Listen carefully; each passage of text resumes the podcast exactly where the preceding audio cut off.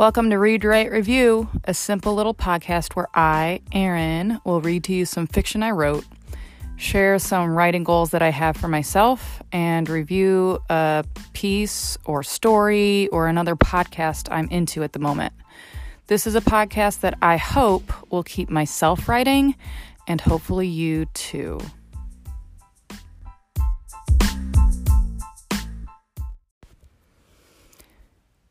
I am an aspiring writer, and I say that because forever and ever and ever, since I was a little kid, I've always wanted to write fiction, and I always have to some extent, but I just have never had any success at making it a part of my daily routine. I'm really interested in routines. I'm really interested in habits. I'm all about Gretchen Rubin.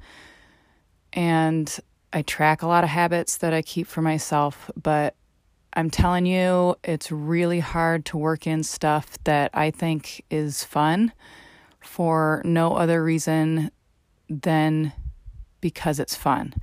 I feel like I need to have some other like external purpose for writing to keep myself doing it. But just recently, I've just decided, you know what? Having fun and being fulfilled and just like satisfied with my day is valuable, especially since I have two little kids and everybody's happier when I'm happier. I think that that is a big piece of value and I've always wanted a podcast, so I'm going to just do it and I'm going to make it a way to keep me accountable to myself and hopefully to anybody who happens to listen. What I thought I'd do is read something that I write, and at this point, there is a couple, a few things that I've actually published. And then in the second portion, I'll share with you and for myself some writing goals I have. And then I want to talk about a podcast, another podcast that I absolutely love. This is a short story, a piece of flash fiction that I had published in the magazine. It's an online magazine called Flash Fiction Magazine, and you can find that at flashfictionmagazine.com. This was published on September 1st, 2016, and it's called The Dog in the Moonlight. Nick immediately kicked dirt over the dog's body. The moon cast enough light that he could see the red of the collar. Give it to me, Nick said, and Art finally handed over the rope. Don't do anything, Nick, Art whined. His t shirt was bright white, and Nick saw him hugging his shoulders. Calm down, Nick snapped, and knelt beside the dog. Even he was surprised at his steady hands as they reached toward the collar. Just let's go, Nick, let's go. Art's voice was quaking. Nick shot a look at Art. Art whimpered in response. Nick briskly shoved a stick between the dog's neck and the collar. He lifted the collar briefly, and the boys saw the head loll on the ground. Jesus Christ, Nick, I'm going to be sick. Get sick somewhere else. I gotta get this off, Nick seethed. He lifted the stick again. The tags on the collar clanged against each other. A few feet away, Art vomited into the brush. Nick fumbled with the stick and the collar until he slipped the collar far enough around to unearth the buckle. He drew in a breath and reached in, feeling a warm mud under his nails that could only be the blood mixed with dirt. The buckle was stuck on something he thought, at first, was a bandana, like he'd seen the dog wear before. In the darkness, he pulled and pushed at what he thought was the cloth until he realized the collar had embedded itself into the dog's neck.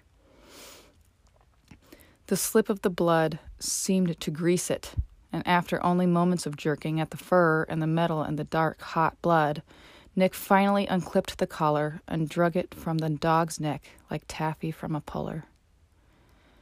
Nick flung the collar at Art Art saw it come at him, stepped back a few feet, tripped, and fell on his back. The collar rested in the leaves between the two. Take the collar. Take it where? he asked from his back. What am I supposed to do with it? Nick thought for a moment. He knew it couldn't be thrown in the water with the dog. If someone were to see the dog floating in the river so- tomorrow, or the next day, or whenever, the tags would give his dad's address. Just keep it. Keep it with you. I'll bury it when I get home, Nick said. In the moonlight, Nick made out the end of the rope Art had handed over minutes before. He slid it along the ground beside the dog. It brushed against the rock, sitting in the black blood mud, dark as the dog's fur. Nick hadn't planned to use the rock. He hadn't planned for the dog to be so loud. They thought driving to the river, a little more than a mile from Nick's dad's house, would be far enough away to do this. At that distance, no one would hear the truck driving too fast down the rocky dirt path, much less the snarl of a wicked dog on its bumper. But as Art and Nick struggled with the thing, two teenaged boys against one furious terrier, Nick became anxious. Even after the rope was tied, the dog fought and tore at the truck with its teeth gleaming white in the night. Panicked, Nick listened with the ears of neighbors, or stray campers in the woods on the clear summer evening, or even his father, who was most likely to distinguish the cries of fighting raccoons from the hateful snapping of his own dog. His eyes fell to the path under his feet, while his ears rang with the high pitch of a frightened dog's whistling growl.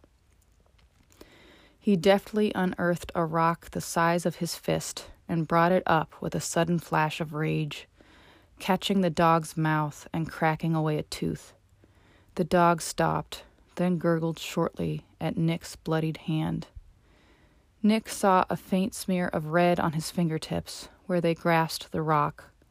The dog's blood, glistening in the moonlight, was rep- reminiscent of Nick's own, sometimes splattered on his bedroom floor or spat out in the sink moments before his father could be heard praising the dog or giving it treats. You're a good boy, you little mutt. The kid could learn something from you, he'd say. And then Nick brought the rock to meet the dog once more, and the dog was quiet for good. Help me with this. Nick snapped at Art. Nick grabbed the dog's back legs. Art wiped at his eyes with the heels of his hands. Okay, okay. He was struggling to keep his breath under control. He tentatively approached the dead dog's body and wrapped his quivering fingers around the front two paws. We're just going to throw it in, Nick said, keeping his eyes on his hands. You have to swing it with me. I'll count to three. The boys stood, neither looking at the head of the dog as it trailed spit and blood behind it. The night was quiet, but for the shuffling of the boys' feet in the dirt, and rush of the river below them. Nick and Art didn't look at one another when they started to swing the body one, two, three in the air. When they let go, the black dog tumbled through the night sky a few feet before it hit the water below. Nick knotted up the rope and tossed it toward the river. He kicked dirt over the blood on the path as he walked, alone, into the woods.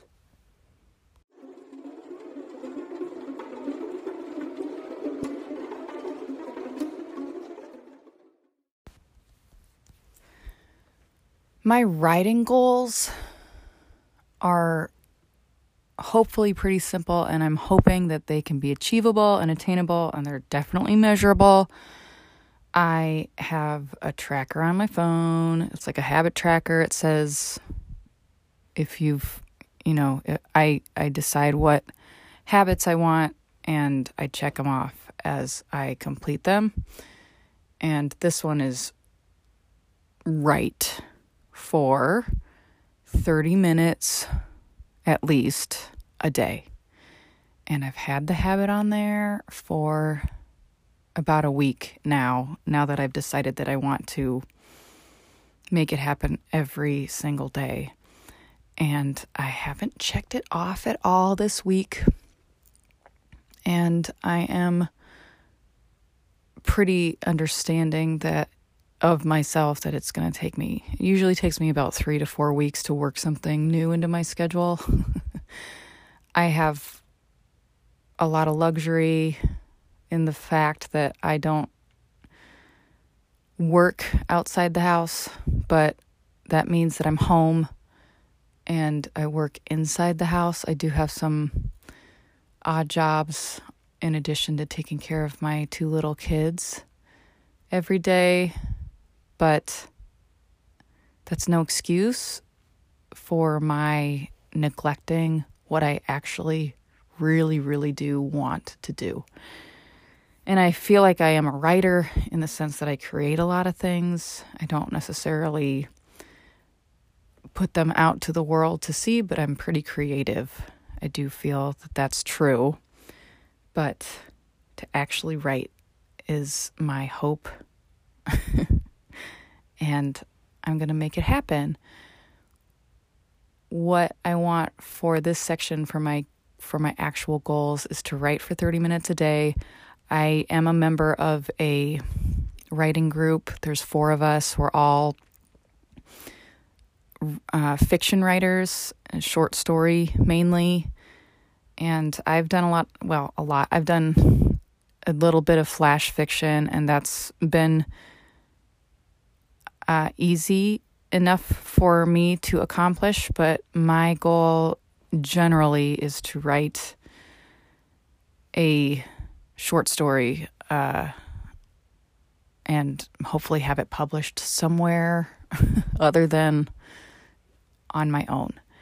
So I'm working on a short story. It's due to be submitted to my writers group on it's the second Tuesday in April. And right now I'm about 4500 words into it. It's about 16 pages at the moment. Right now it's at like the third scene, like third act of it. I want to have two more scenes slash acts, whatever I want to come up with it and finish it. Uh, I know where it's going to go. I know what's going to happen, generally speaking. I have to put in the work now to finish it and submit it to my writers so that they can read and review it.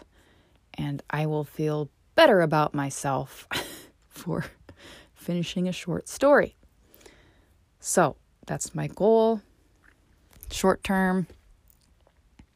Next time I podcast, I can update on my progress.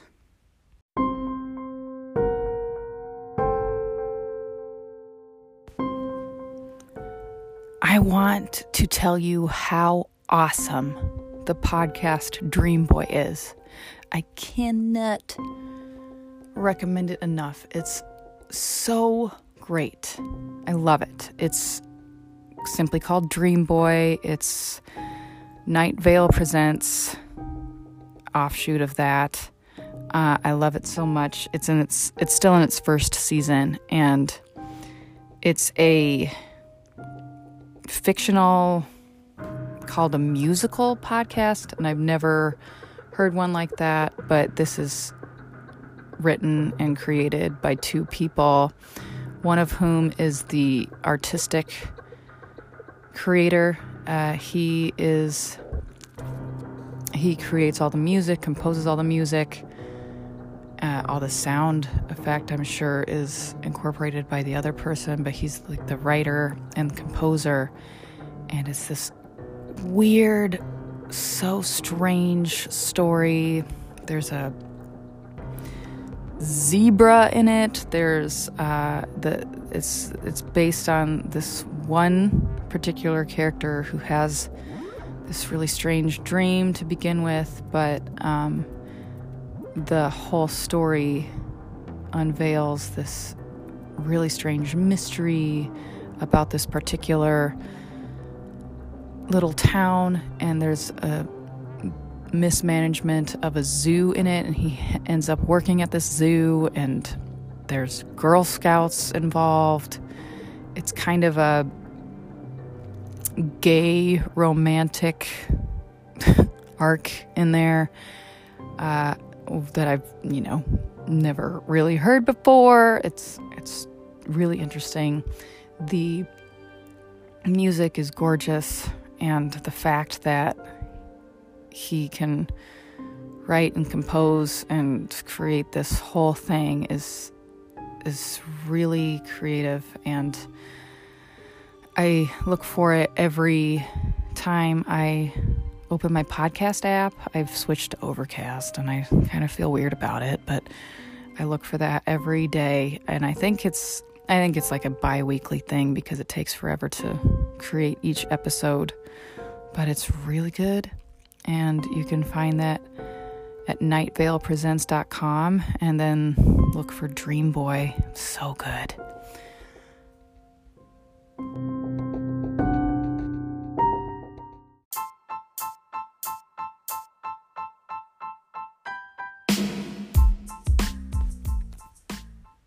Thanks for listening.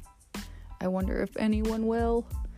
I'd love to hear if anybody else has any kind of like goals that are specific and that you measure on a very regular basic basis about how you write or what you write and or how often you try to publish you know all of those little ideas about being an aspiring writer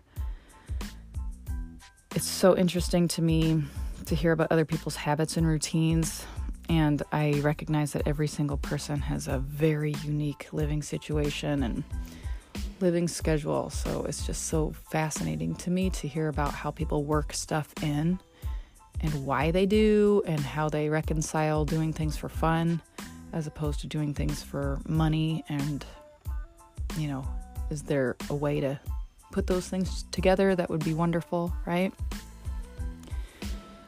i would love to hear any other recommendations about podcasts i have hundreds that i love I'm reading, I think, eight books right now. I will probably talk about those in the future. It's just great. I love it. Well, you can find me at erinlundy.com. And that's about it. Thanks.